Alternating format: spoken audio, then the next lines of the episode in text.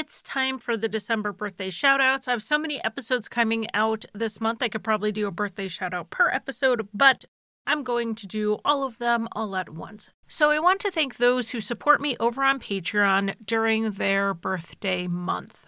And this is our list for December.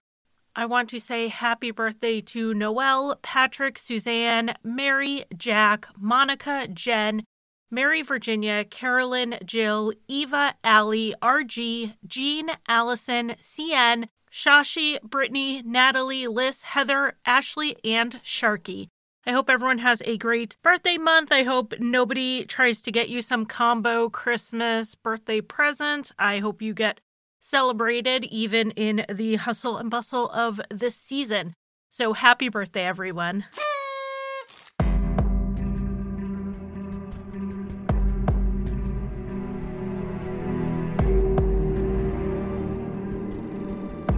Beverly Rowbotham packed up her life in Saskatchewan and moved with her husband for his new job in Manitoba. While the move was stressful, their home on two acres in a quiet town seemed ideal. That was until Beverly left one night and never came home. I'm Charlie, and welcome to Crime Lines.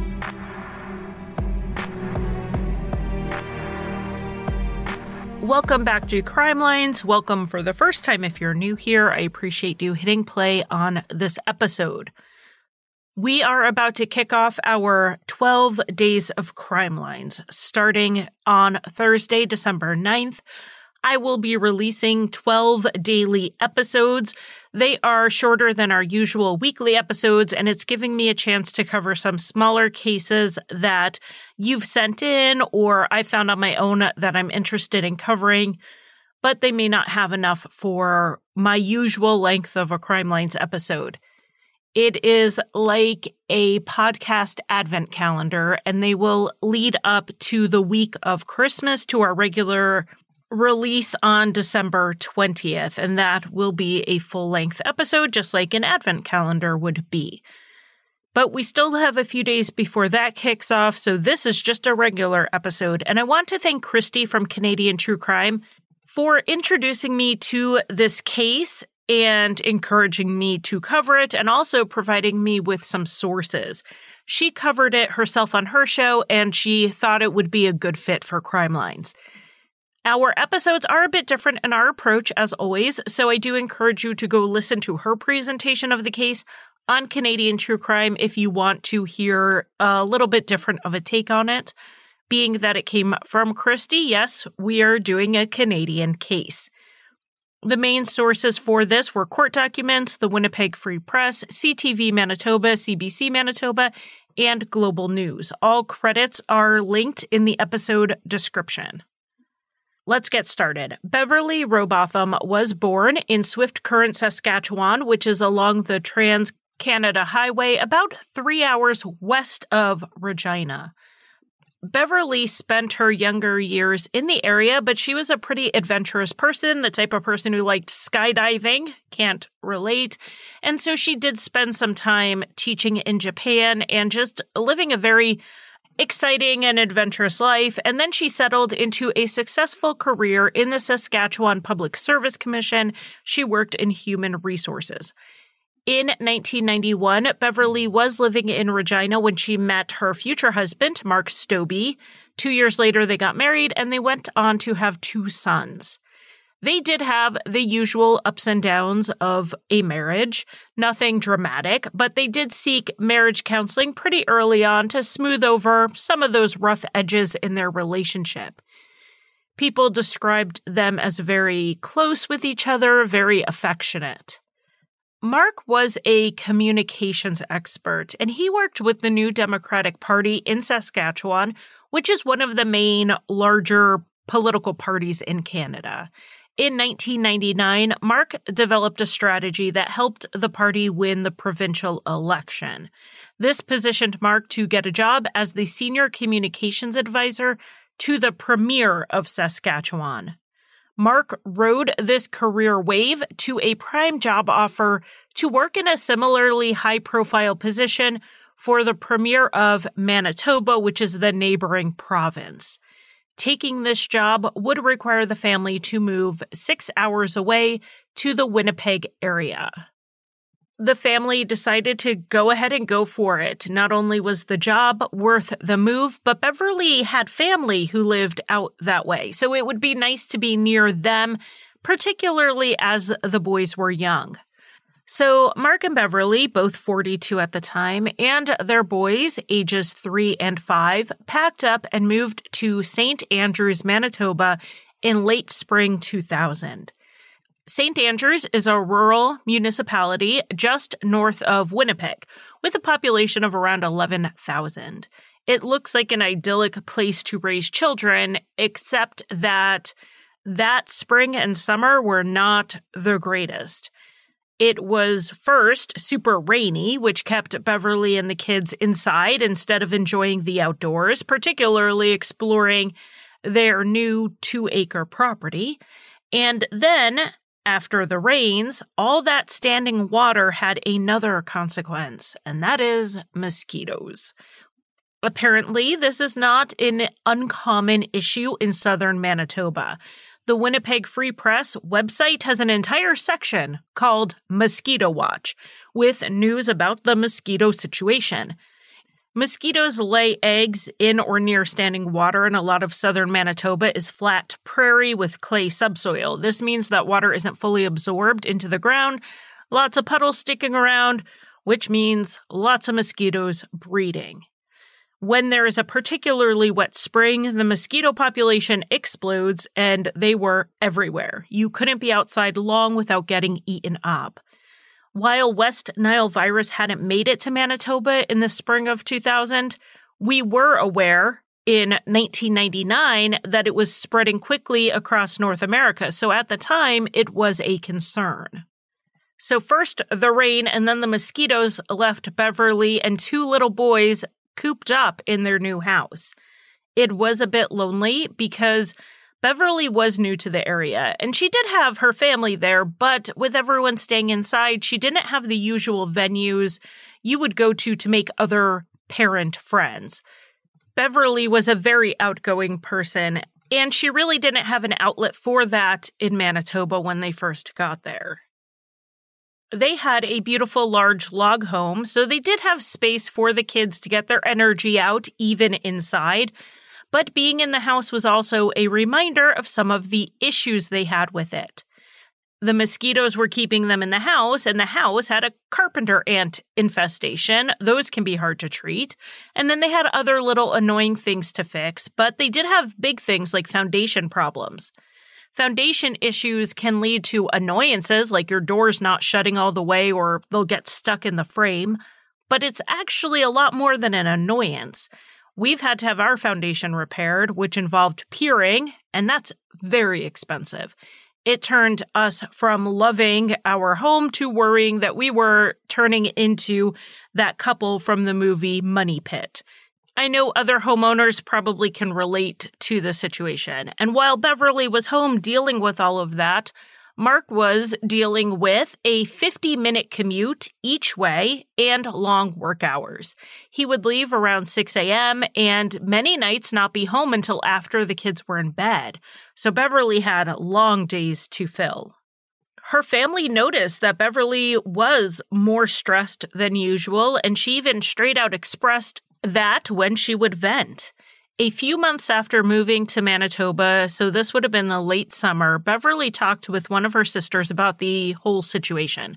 She admitted that she was not coping well because there were all these problems with the house. She was dealing with them largely on her own without Mark's help since he was at work all the time. And Beverly approached Mark with the idea of selling the house and finding something that just worked out better for them but Mark wanted to stay and fix the house they had bought.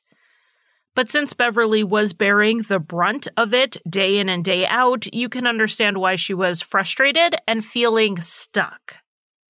But after this very long summer for Beverly, things did start to lighten a bit in September. The big repairs on the house were done, so a lot of that stress was alleviated. Their oldest son started school, which gave Beverly a space to make friends while she was also looking for a job. And thankfully, the mosquito season was over, so they got to spend more time outside, exploring and getting to do fun things. As for her job prospects, the Manitoba Justice Department was hiring for a human resources position, which was similar to the job Beverly had in Regina. Beverly applied for it and she was called in to interview for October 25th, 2000. The night before the interview, Beverly talked to her sister Betty on the phone while she was giving the boys a bath and getting them ready for bed. Beverly was distracted on the phone and sounded a little breathless, but that's not entirely unexpected when you're trying to talk on the phone while also wrangling little kids. Beverly and her sister pretty much just firmed up plans for Betty to babysit the boys while Beverly went to the job interview, and then they hung up when one of Beverly's boys was getting out of the bath. Around 9 p.m., Betty's phone rang again, and this time it was Mark. He called to ask about a contractor for a bathroom flooring project he and Beverly had coming up. Mark mentioned on this call that Beverly had just run to the store to pick up some mini muffins for a school Halloween party for their son. After hanging up with Betty, one of the little boys woke up, so Mark went back into his bedroom with him to lie down so he would settle back down. And he ended up falling asleep as one does. It wasn't until around 2:30 in the morning when Mark woke up and realized Beverly was not home and the car was still gone as well. Seeing as she had left five and a half hours before, this was massively alarming. Mark called the local hospital as well as the police concerned that Beverly had been in some sort of accident, but he found out that nothing like that had been reported. Mark then called Beverly's sister Betty again and let her know that Beverly was missing and that the RCMP was sending officers over to the house to get some information. So Betty's husband and son left to go drive the route Beverly would have taken from the store, which was a Safeway store in Selkirk, back to her home, which was roughly a 15 minute drive. Betty, in the meantime, headed straight to the house to help watch the boys who were asleep so that Mark could talk to the police or go out searching as well, whatever needed to be done.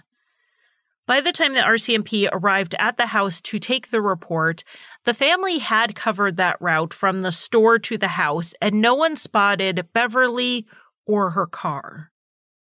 Mark told the police that after he and Beverly had put the boys to bed, he settled in to watch a baseball game. Beverly decided to go to the Safeway to finish up some shopping that she hadn't gotten done earlier in the day when she did also go to the store and this shopping trip apparently included those mini muffins. Mark said that Beverly left wearing a pink sweatshirt, a jean jacket, and jeans. Mark mentioned falling asleep with the son and then realized Beverly was missing so many hours later. The RCMP officers asked all those usual questions about Beverly's mood when she left, how their relationship was, their finances, anything along the lines of Beverly having a reason she may have left the house for the night. Mark insisted she had simply gone to the store and would have been back since she had a job interview in the morning.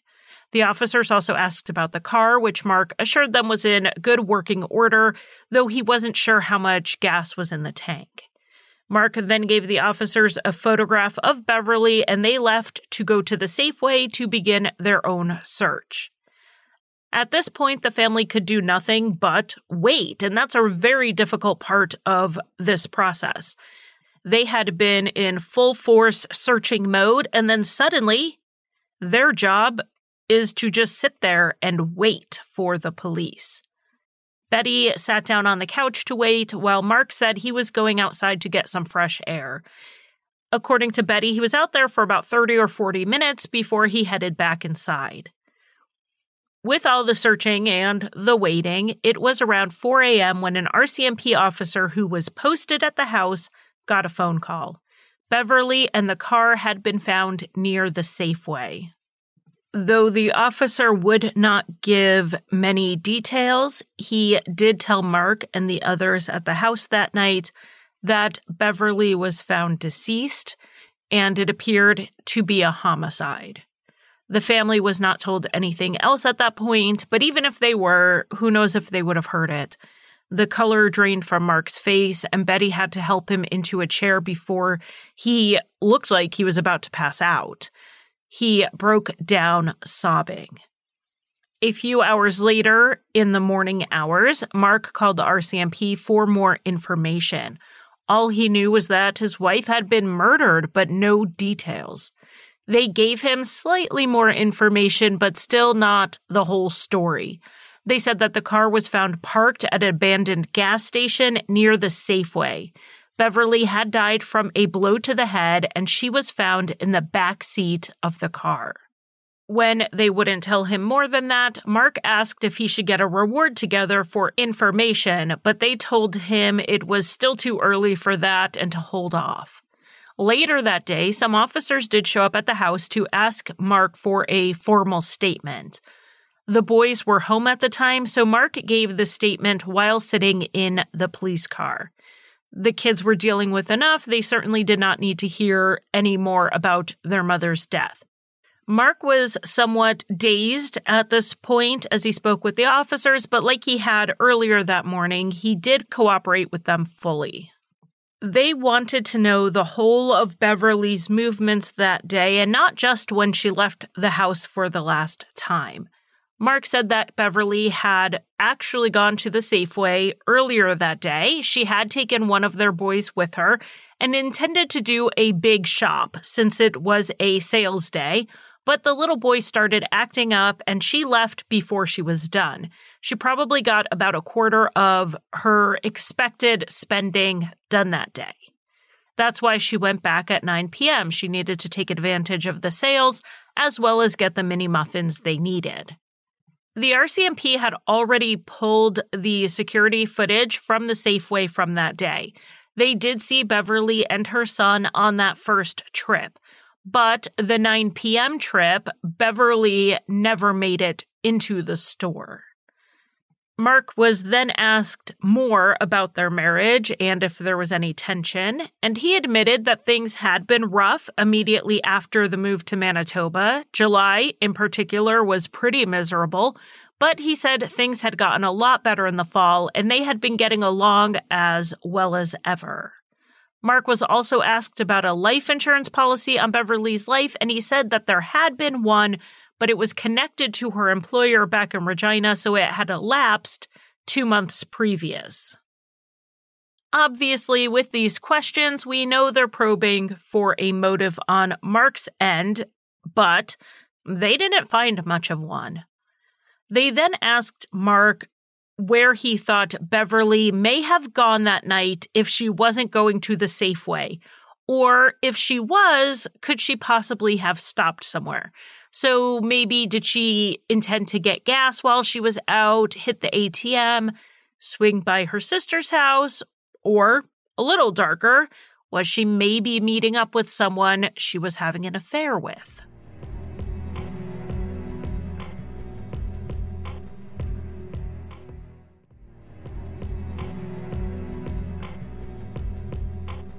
Mark said he had no idea about any intended stops along the way, and he never had any inkling Beverly had cheated in their entire relationship, and he just couldn't imagine that was what was going on. The following day, the RCMP showed up at Mark's house around 5 p.m. to ask him for a consent search. Mark did ask if they had a warrant, and that is a fair question. The truth was, they were trying to get one, but it hadn't come through yet. They were worried about lost evidence if they waited to search. It was already almost 48 hours since Beverly last spoke to her sister, who was the last person outside of the home to have contact with her. If Mark was involved in something, that's a lot of time to get rid of evidence. After Mark was told no, they didn't have a warrant, they were asking permission, he then asked if he was a suspect. And he got the usual answer that they were working on eliminating people from the suspect list. Mark said he understood that he was the husband and that would put him at the top of this list, but he suggested they wait until after the funeral to search, since things were already overwhelming for the family. The police didn't want to wait because the funeral was still a couple of days away. They explained to Mark that they didn't want to wait, and it was possible the person who killed Beverly had stalked her onto the property. Mark was reportedly quiet for a little bit while he thought it over. He took a few deep breaths, and then he said he wanted to talk to a lawyer first. He also expressed concern that his kids would see the police in the house and that the RCMP would make a mess when they searched. Now, they assured him that they would search carefully, they would wait until the kids were taken out of the house before they searched, but Mark still said no. He said he hoped they would find the person responsible soon, and that would make a search of the house unnecessary. But no, he did not consent to the search, so the RCMP had no choice but to wait for the search warrant to come through. While they did have to wait on searching the property for a warrant, they didn't have to wait to search the car since it was the crime scene, and it had been processed soon after Beverly's body was discovered. Next to Beverly's body in the back seat was her purse, but her wallet had been stolen, and along with it, her credit cards. Also missing was Beverly's diamond ring and also her watch. There was a lot of blood in the back seat, which would be expected given the way Beverly was killed. While the family was told it was a blow to the head, it was actually several blows to the head. Beverly was attacked with something like an axe or a hatchet, and she was hit 16 times. Beverly did try to fend off her attacker and received severe wounds to her hands, which included severing fingers. But most of the blows made contact with her head. This was a particularly brutal and bloody attack, and at least some of the attack occurred while Beverly was in the back seat, as evidenced by blood spatter. It ended up taking an additional day for the RCMP to get the warrant to search the family's home and property. So it would have been three days since Beverly had been killed. Inside the house, nothing of note was found. In the attached garage, however, there was blood found. There were a few drops of blood. There was a small blood stain on the garage fridge, and also in the garage was a towel and two tissues that also had blood on them. While blood at a possible crime scene is definitely something worth noting, it was far less blood than you would expect if the primary attack happened in the garage. All of this was swabbed and sent to the lab.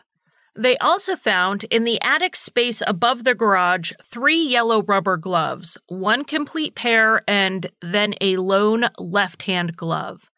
This was relevant because of something else found on the search of the path from Safeway to the family home. A single yellow rubber glove, a right hand, was found in a ditch off the road. The glove had Beverly's blood on it. So they have a right handed glove with Beverly's blood on it, and then a lone left handed one at the house up in an attic space. The three gloves in the attic were all the same design and style as the one found in the ditch, but there was no way to know if the left one in the garage and the right one from the ditch came from the same package, and it was, from my understanding, a common brand. Now, in the backyard, the yard was searched in a grid with the forensic officers on the ground, crawling around, making sure they didn't miss anything. Many more drops of blood were found in the yard, as were clumps of hair and bone fragments. The hair was sent to the lab, and it was determined that it had been cut, almost surely by the weapon Beverly had been attacked with. So we have hair, bone, and blood in the yard. It looked like that was the primary place the attack happened. Beverly would have then been brought to the garage, put in the back seat of the car where she was struck again, and then driven to the gas station. But like with the small amount of blood in the garage, there wasn't nearly enough in the yard for this to be the definitive theory of the crime. It had rained between when Beverly went missing and the day they were allowed to search, but not enough to have washed away large amounts of blood. On the other hand, there was too much evidence in the yard to say nothing happened there. It just wasn't as much as would be expected the conclusion drawn was that there must have been some cleanup done in the backyard. The RCMP opted to hold back this information of where Beverly was attacked from everyone outside of the investigation, and that included the family. Beverly was attacked in her own yard on a two acre rural property, and the person who attacked her, rather than leave her there, chose to move her body to another location. The circumstances definitely make it more likely that it was someone close to Beverly who was responsible for what happened. That doesn't necessarily mean Mark, but it did seem curious to the investigators that Mark was just inside the house, not that far away, yet didn't hear his wife being brutally attacked outside. We know she had enough time to put her hands up to defend herself, so she also would have had enough time to scream. Because Beverly had not made it to the store based on the CCTV footage and that there were no transactions, it wasn't that she was attacked when she came home, which was when Mark said he was asleep. She would have been attacked as she was leaving. And if that's what happened, it would have happened while Mark was watching baseball and or on the phone with Betty. So the RCMP ran some noise tests on the house. Basically, one person sat inside with the TV on, and the other stood in the yard about where Beverly was likely attacked and yelled. The conclusion was that the yelling was heard clearly from inside. So, why didn't Mark hear anything? That was just one question on their minds. Another had to do with the trip to the grocery store. That story didn't make sense to them after they pulled the security footage from the Safeway from earlier that day, and they pulled the transaction. Mark told them about this first trip to the Safeway, and it was tied to the second trip, since, according to Mark, Beverly left again because she hadn't finished her shopping the first time. So the investigators watched the video of Beverly walking through the store with her three year old. The entire store is not covered with cameras, so it's not a continuous following of Beverly. It was just about 18 minutes total that she was on screen, but they did have timestamps of her arrival and her departure. She was in the store for about 45 minutes total. A lot of the time when she was on a security camera, she was casually browsing. She went up and down the aisles, sometimes with her son in the cart, and sometimes he was walking next to her. Nothing really stood out on this recording. Beverly didn't seem rushed, like she was trying to get a huge shopping trip done. And while they didn't see her and her son the whole time, what they could see was a three year old acting very normally. The only thing he did at one point was walk over to a candy display and then he walked back to Beverly. That said, this was not an audio recording. They can't rule out that the boy started whining or that Beverly just saw the warning signs of him reaching his limit and decided to leave early before they hit that point. So while the CCTV doesn't necessarily back up Mark's story, it also doesn't entirely discount it. What really stood out, though, to investigators was the amount she spent.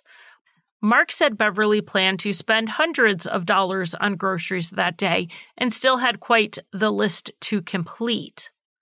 But pulling up Beverly's previous transactions as logged by her Safeway loyalty frequent shopper card, they found that she never spent that much. Usually, she spent under $100 per trip, with an average of $75. On this day, the day of Beverly's murder, she actually spent 108, which is a bit more than usual. and she was in the store for 45 minutes, spending a lot of the time just browsing. Beverly certainly didn't shop like someone who had a long list and a three year old in tow. So, to the investigators, the story that she was heading to the store at 9 p.m. after already spending $100 on groceries that day just didn't make sense. The suspicion at this point was solidly on Mark, and the RCMP began following him to see what he did and how he acted when he didn't think he was being watched. But nothing in Mark's behavior stood out as unusual or suspicious for a grieving widower. He was seen dancing with his kids in a parking lot at one point, but that's also the sort of thing a dad does to try to get his kids through losing their mom, giving them a moment of normalcy.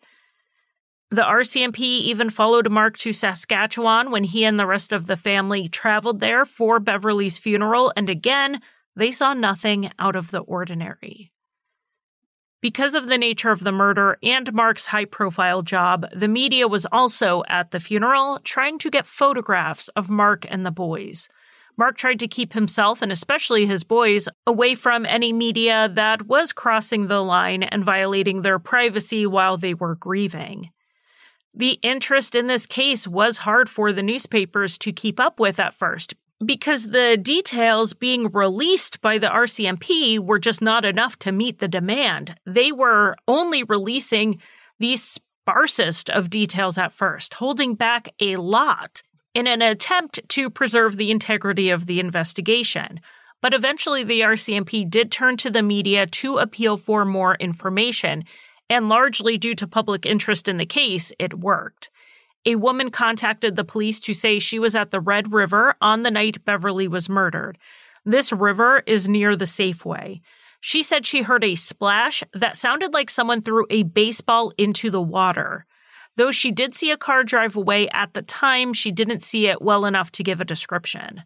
This seems like a very vague tip, but it turned out to be an accurate one.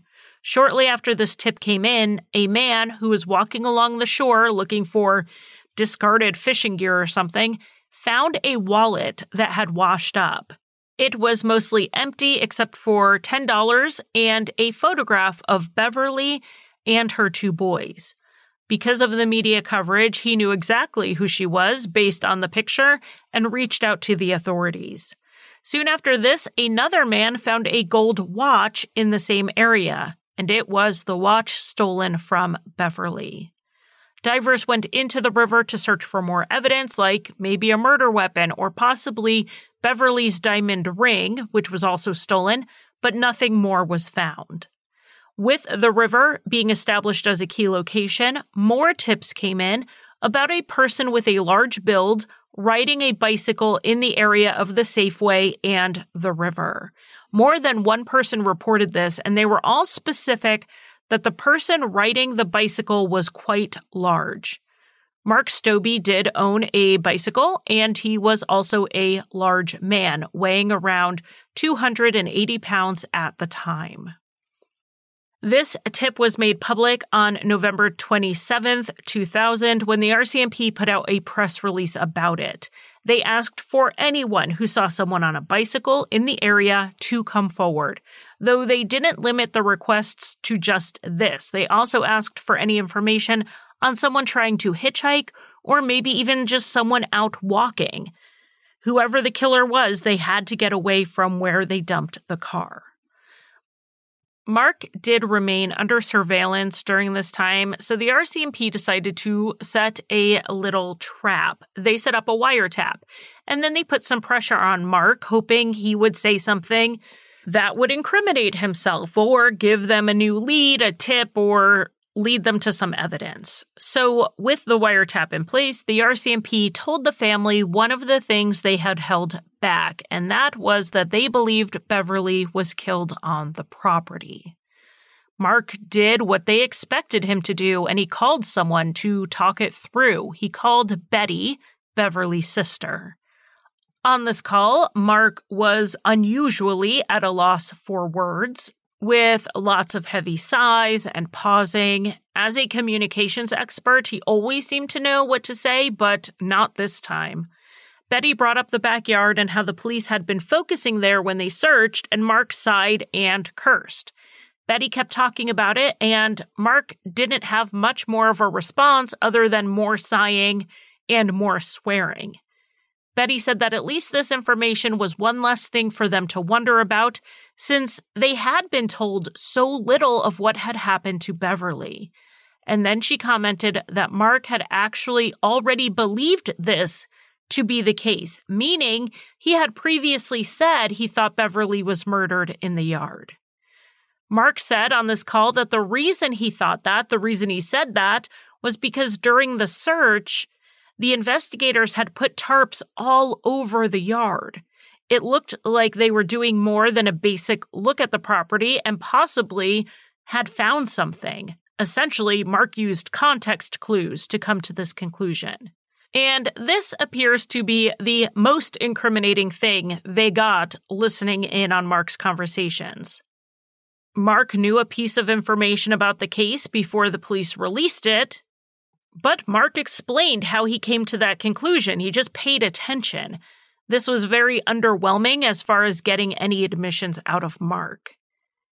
While waiting on more tips to come in, hopefully a case breaking tip at this point, the forensic evidence was coming back from the lab.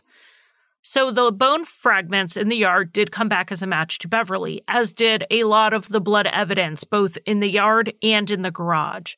But a male profile was found mixed with Beverly's blood on the garage fridge. The blood on the tissues and the towel in the garage also had that same male profile. However, they swabbed the purse that was found in the car and they found a second male profile on the straps and the zipper. So, five months into the investigation in April 2001, the RCMP showed up on Mark's doorstep. They told him they knew how Beverly died, and it was a matter of time before they knew who and why. Then they showed him a warrant they had for a blood sample. They told him they were going to test his DNA against the evidence from the crime scene. Mark accepted the warrant and he didn't resist giving blood. He didn't ask to call an attorney or anything. He just seemed completely calm about it. He even made a joke about the person taking the sample, questioning if they were properly trained. Mark did use this opportunity to tell the RCMP that they had a neighbor who had started avoiding him after Beverly's murder. This guy sold bicycles, and when Mark tried to buy one for his son, the neighbor gave him a cold shoulder. Mark was open to the possibility that the man thought Mark was a murderer, and that's why he didn't want much of anything to do with him. But the interaction still stood out to him as odd, and he wanted the RCMP to know about it. It's not clear how much follow up was done on this lead specifically. This conversation that happened in April 2001 was a lengthy one, and based on the comments the lead investigator made, he definitely sounded like he was trying to put the pressure on Mark, letting him know that they were going to dig and dig for evidence until they figured out what happened. If the goal is as I suspect, and it was to rattle Mark into showing a guilty conscience, into being anxious or anything like that, it didn't work. After Mark gave the blood sample, it was sent to the lab and it was compared against the two male DNA profiles. Mark was a match to the blood from the garage. That's the blood on the towel, the tissues, and the very small amount that was mixed with Beverly's on the garage fridge. The DNA from the straps and the zipper of the purse did not match Mark or his and Beverly's sons. So here's the thing people's DNA will be in their homes, their blood will be in their homes, particularly small amounts like was found in the garage. This is hardly a slam dunk. And Mark continued to insist on his innocence, and he did something a lot of suspects do not do, even when they are innocent. He kept working with the RCMP, he kept cooperating. At this point, the police have the evidence they have. Without more leads or more forensic evidence, this was their case. There was a concern about a possible conflict of interest when it came to the Crown prosecutor in Manitoba due to Mark's government job.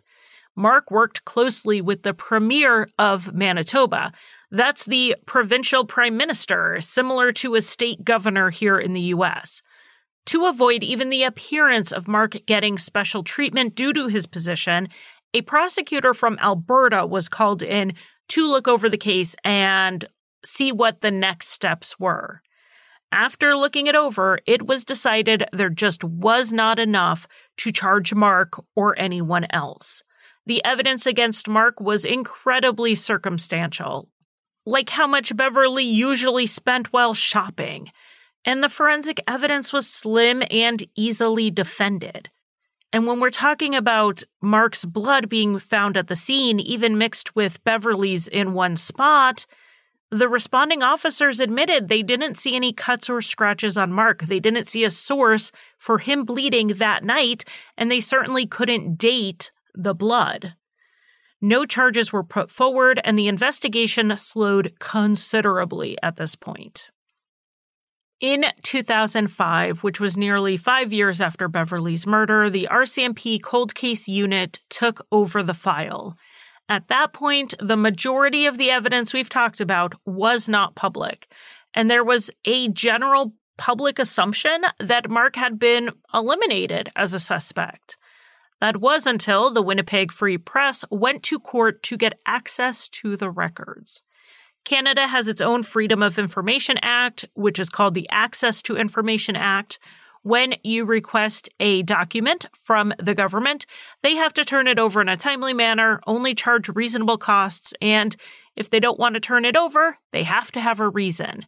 Things like national security or protecting the integrity of an investigation are pretty typical reasons. I don't know the exact appeals process in Manitoba if your request was denied and you think it should have been approved. Here in the US, every state has an appeals process, usually to the Attorney General of the state. But if it's still denied after that, you can go to court and have a judge decide. And we know that the final step is the same in Manitoba because that's exactly what the Winnipeg Free Press did. They went to court and were successful. Some documents, including search warrants, were released and the public learned for the first time that Mark was the main suspect from pretty much day one until day 2190, which is where they were at this point, six years after Beverly Rowbotham's murder. The investigation had been extensive. It was later reported that the police followed up on 240 tips, interviewed around 400 people, listened in on nearly a thousand phone calls, and over the course of the investigation, 120 officers had some role in it. Mark's attorney, though, said that this investigation still wasn't enough. It was a case of tunnel vision, and other persons of interest were not pursued. At this point, Mark had taken the boys back to Saskatchewan for a new job, but he was still eager to do whatever he could do to help the investigation. Until there was something he could help with, he was going to focus on raising his sons. The case then dropped largely out of the media spotlight again until the RCMP made a few hints in 2008 that there was a large development in the case. And then in May 2008, they announced the arrest of Mark Stobbe for second degree murder. After two months of pretrial detention, Mark was released on bail pending trial. At the time of his arrest, Mark's attorney said they didn't know the arrest was coming, and they also had not been told what changed that allowed for an arrest at this point. What was the evidence they discovered seven and a half years later that they didn't have the first time the case was turned down for prosecution? That is a good question to ask. And if you are hoping for some bombshell, I hate to be the destroyer of your dreams. The case they took to court was essentially the same one they would have had years earlier. As for why it was delayed, that information wasn't released until after the trial. Remember how, because of Mark's high profile government job, the Manitoba Justice Department reached out to that prosecutor in Alberta? Well, they didn't stop there. They took it to another prosecutor, and then another, and then another. They all said the evidence just was not there to charge Mark. They then took the case to a fifth prosecutor out in British Columbia who disagreed with the Crown prosecutor's numbers one through four and recommended a second degree murder charge. So four prosecutors say the case isn't enough, and a fifth says, sure, go ahead. So they went ahead. It took another three years for this trial to happen. It began in January 2012. It lasted for eight weeks and heard from 80 witnesses. The interesting thing to me in this court case was how the prosecution's argument was structured. They took all these bits of evidence they had from all over, they came up with a theory of what happened, and then they systematically had witnesses walk through each piece of the puzzle, trying to get it all to fit. So that's what we're going to do. I'm going to give you their theory of how the crime happened, and then we'll break it down and get into the evidence presented to the jury to support it. So, the theory of what happened that night, according to the Crown, was that the couple began arguing out in the backyard. Beverly had been unhappy and the pair had grown apart. Mark's temper flared as they fought, and he grabbed a nearby hatchet and attacked Beverly.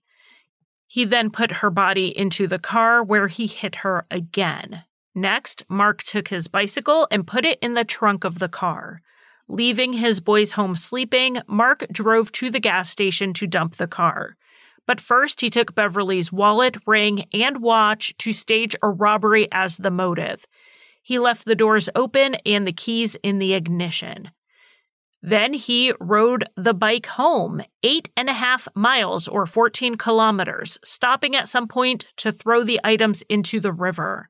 The ring was never found, but that would be easy to lose in moving water. At some point in this, either before he left with Beverly's body or after, Mark called Betty and asked about the flooring thing and just so happened to slip it in there that Beverly had left for the store. This was to set up what would be his cover story later. Then, instead of falling asleep with his son, like he said, Mark cleaned up as much of the scene as he could, particularly in the garage, before he called the police and then called Betty again at 2:30 in the morning. After the searches and the RCMP coming, Betty sat on the couch while Mark went outside into the yard alone for 30 to 40 minutes. This time, according to the Crown, was used to hose down the backyard. The Crown put the murder as happening around 9 p.m., the same time Mark said Beverly left for the store. This was based on the time the boys were put to bed, as well as the mother of a young girl testifying that they were doing some fundraising that night in the neighborhood and her daughter had sold Mark and Beverly chocolates at 8:45 p.m. Mark was outside raking leaves at the time, apparently in the dark, I guess, and Beverly had been inside, but she came out to give them cash for the chocolates. The Crown believes this was the last sighting of Beverly alive, and the argument began shortly after this. The prosecution called literally dozens of witnesses to try to prove all of these elements from the marital strife to the cleanup to the bicycle being the getaway vehicle to all of it. So, to start, they put witnesses on the stand to prove that Beverly and Mark were having marital discord. But this testimony, which we've already covered, was mostly about stress around the move. People also testified that Beverly was doing better in the fall and less stressed. They testified the couple was getting along, at least in public, and appeared to be affectionate. In fact, no one had seen or heard anything about the couple having arguments, and a lot of what Beverly said she was angry about was very situational. The Crown then moved on to show the jury the brutality of the crime. They showed large photos of Beverly's skull at the trial. The family had not heard all of the details of what happened to her before this, and it was about as bad as you can imagine. 16 blows. She knew at least some of them were coming because she tried to protect herself. The point was to show that this was a rage killing. Someone had to have been very angry with Beverly, and who else would have gotten that filled with rage other than her husband? The next thing the prosecution tried to dismantle was Mark's story about being home. He claimed he was watching TV, but they had those scream tests showing that he should have heard the attack in the yard. The former owner of the house said that the neighborhood was very quiet. A woman screaming at night would have been heard inside the house. But on the other hand, they also had two neighbors testify they didn't hear anything at their homes either. Though the houses weren't close, if the area was so quiet at night, wouldn't they have heard something? Even if it was Mark who attacked Beverly, wouldn't they have heard her scream? Now, I offer a third option here, and that is the chance, no matter how unlikely it seems to us, that Beverly didn't scream or didn't scream that loudly. The RCMP officers also testified that the opening of the garage door was clearly heard from inside the house, but again, if Mark was telling the truth and expected Beverly to leave for the store, he would have heard the garage door and just assumed it was her. This was hardly stunning evidence unless I completely missed the point they were trying to make, which is always possible. Now, a side note on the former owner of the house who testified, he was a doctor who worked at an abortion clinic in the 1990s. He bought the house in 1998 and only lived there for about two years before he sold it to Beverly and Mark. He did testify at the trial that he received anonymous threats due to his work at the clinic. But the threats he received were at a place he lived in before the log home, and he hadn't received any while he was living there, and none since having sold it to Mark and Beverly. So I can see why the defense asked about this and put out the idea that this could have been someone who was anti abortion, who was there to attack the doctor, and instead they found Beverly. But there was little to no evidence to support it. Okay, so next up in the Crown's story was the murder weapon. It was believed to be a hatchet, and a hatchet was not found. Multiple witnesses who had been at the house prior to the murder testified that there was a hatchet on the property. Two of them saw it in the yard. This hatchet, when the RCMP searched the house and property, was nowhere to be found. So it's very likely the hatchet that was there was the murder weapon. But of course, that just means someone else could have grabbed it just as easily as Mark could have, since it was out in the yard.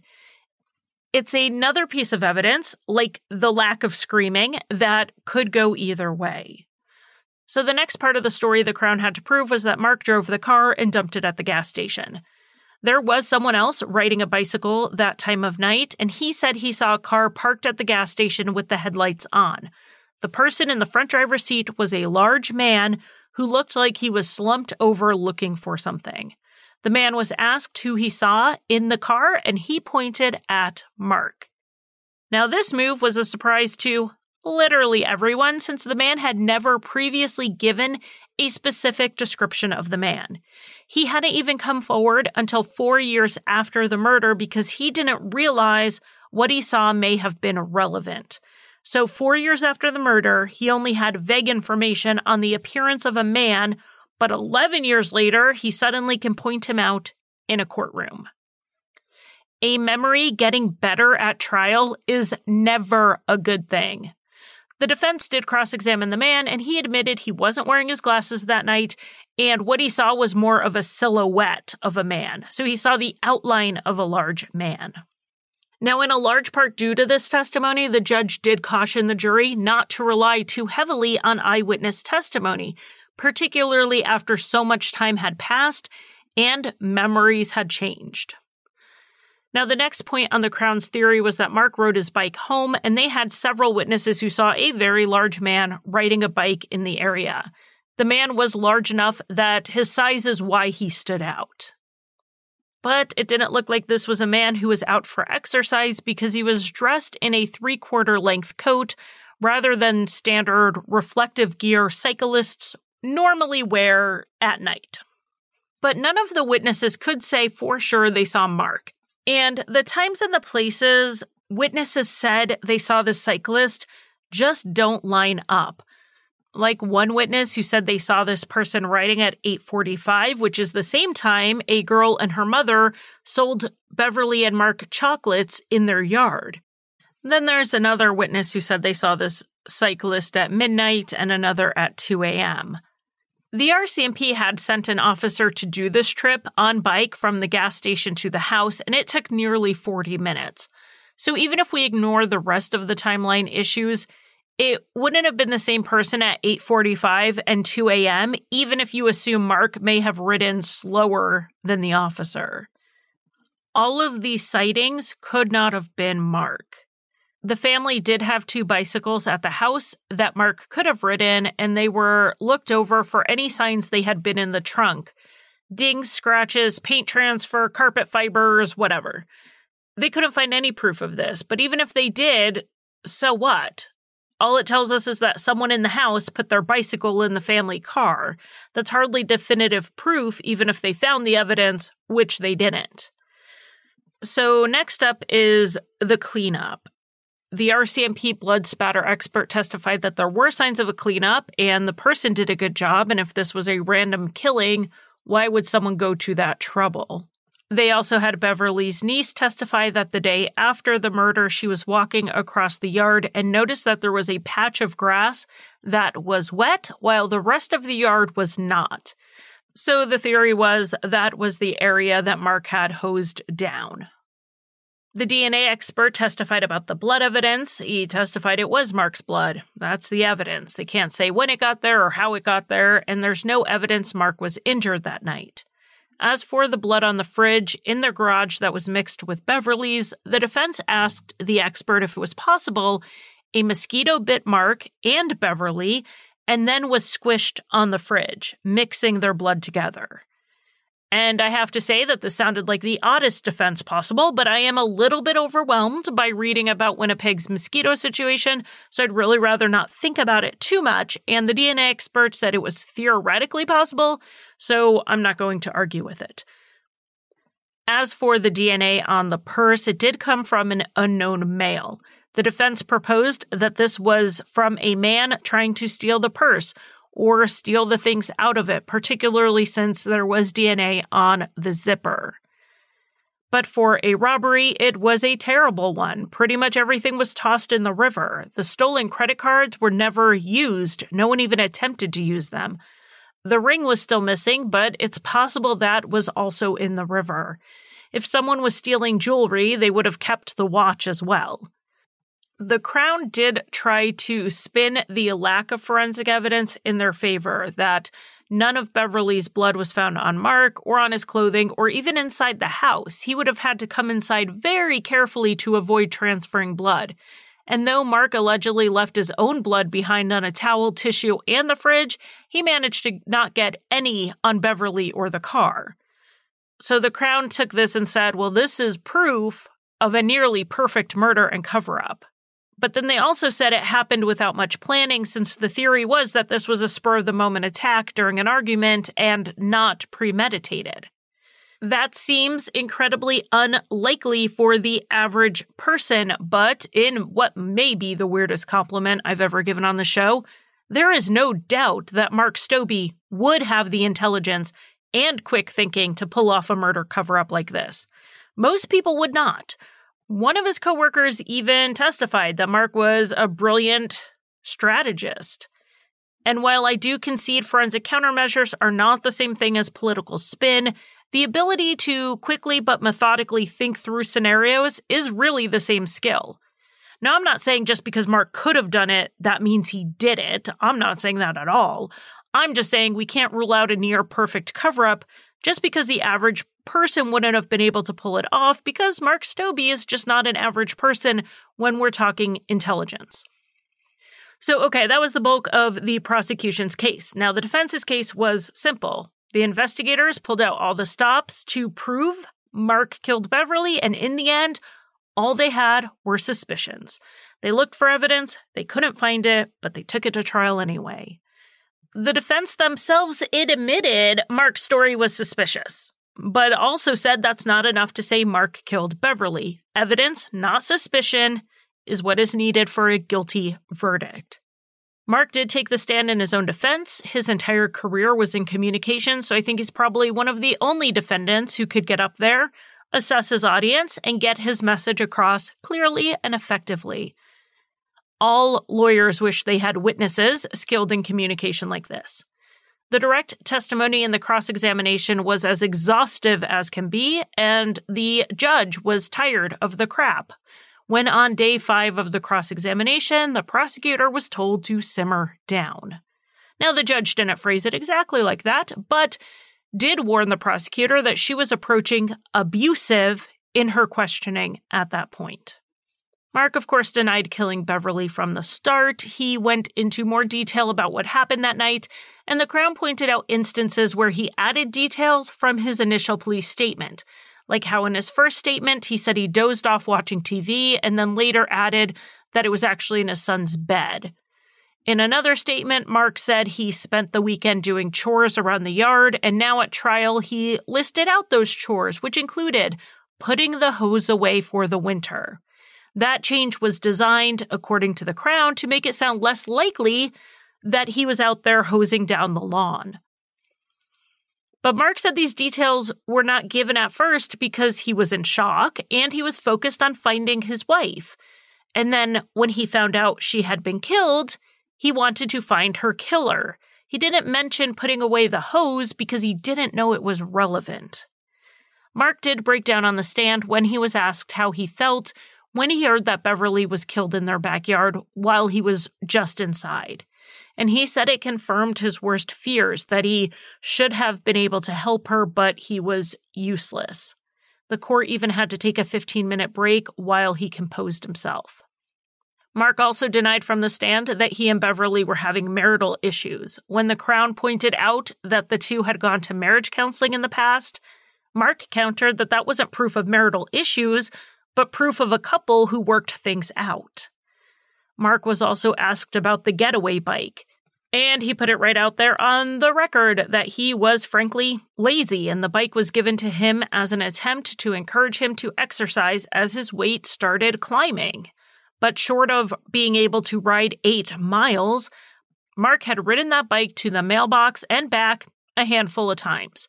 Other than that, he didn't ride it, and he wasn't the large man seen on a bicycle that night. Mark believed someone had come onto their property and attacked Beverly as she was getting ready to leave for the store. After Beverly's murder, Mark testified he added exterior security lights and he bought a large dog. He had no idea who was out there, possibly stalking his family, and he wanted to protect them from a repeat attack. The Crown pushed back on this by pointing out the things Mark didn't do. He didn't change or add locks to the house. He didn't even cancel the stolen credit cards. The Crown said it's because he knew no one would use them because there had been no robbery. It was all staged. The cross examination of Mark was long, extensive, and in my non expert opinion, lost in the weeds. Every teeny bit of Mark's story was put under a microscope, and the impression I get is they were hoping he would break down, which he did not. In their closing statement, the defense did not have a specific other suspect to point at. It appeared to them to be a random attack. Maybe it was someone on drugs. Maybe it was someone who was about to break into the house, but Beverly caught them in the act. The evidence for this was the unknown male DNA on the purse's zipper yeah, someone's DNA could get on the straps of the purse pretty easily, but the zipper? Why was a man touching the zipper except to go through the purse and take the wallet? To them, that evidence points to an unknown third person being involved. The Crown's closing statement pointed to Mark's intelligence and experience in staying calm that allowed him to carry out what they called a near perfect murder. But they were sure that when the jury looked at the totality of the circumstances, they would see that Mark, and only Mark, committed this crime. The jury took the case, and after deliberating, they decided no, there was not enough here. They found 54 year old Mark Stobbe not guilty for the murder of his wife, Beverly Rowbotham. The judge told Mark that he needed to make his sons his priority and honor Beverly's memory for them. And with that, it was over. Beverly's family, who believed Mark was guilty, were shocked that after 12 years of waiting for justice, they just were not going to get it. They didn't understand how the jury could believe some stranger just showed up in the yard killed Beverly and bothered cleaning up any of the scene before then driving off with Beverly's body. Why bother moving her body at all if the killer had no connection to the house? They hoped the Crown would appeal the verdict. In Canada, the prosecution can appeal an acquittal if there is a significant error in the law. Something improper happened at trial that altered the outcome, like the judge making a bad call on what evidence or testimony would be allowed in, or maybe if the instructions to the jury had a major error or something like that. Beverly's sisters hoped there would be such grounds for an appeal, but the Crown went back through the trial and they announced they would not be filing an appeal because they had no grounds to. Justice for this strong, fun loving sister and mother who had so much more life to live would just not come out of this trial. As for Mark, it wasn't exactly back to life as normal. He struggled to find employment as the cloud of suspicion continued to hang over him. The cost of the trial drained his financial resources, and he struggled for years afterwards to regain his footing. He and his children have lived largely private lives since the trial, though Mark recently published a book about the controversial Mr. Big sting operations that occur in Canada. We've covered them on other episodes. Mark has continued to proclaim his innocence and has said that he too has had to accept that there will not be justice for his wife, for the mother of his children, for Beverly Rowbotham.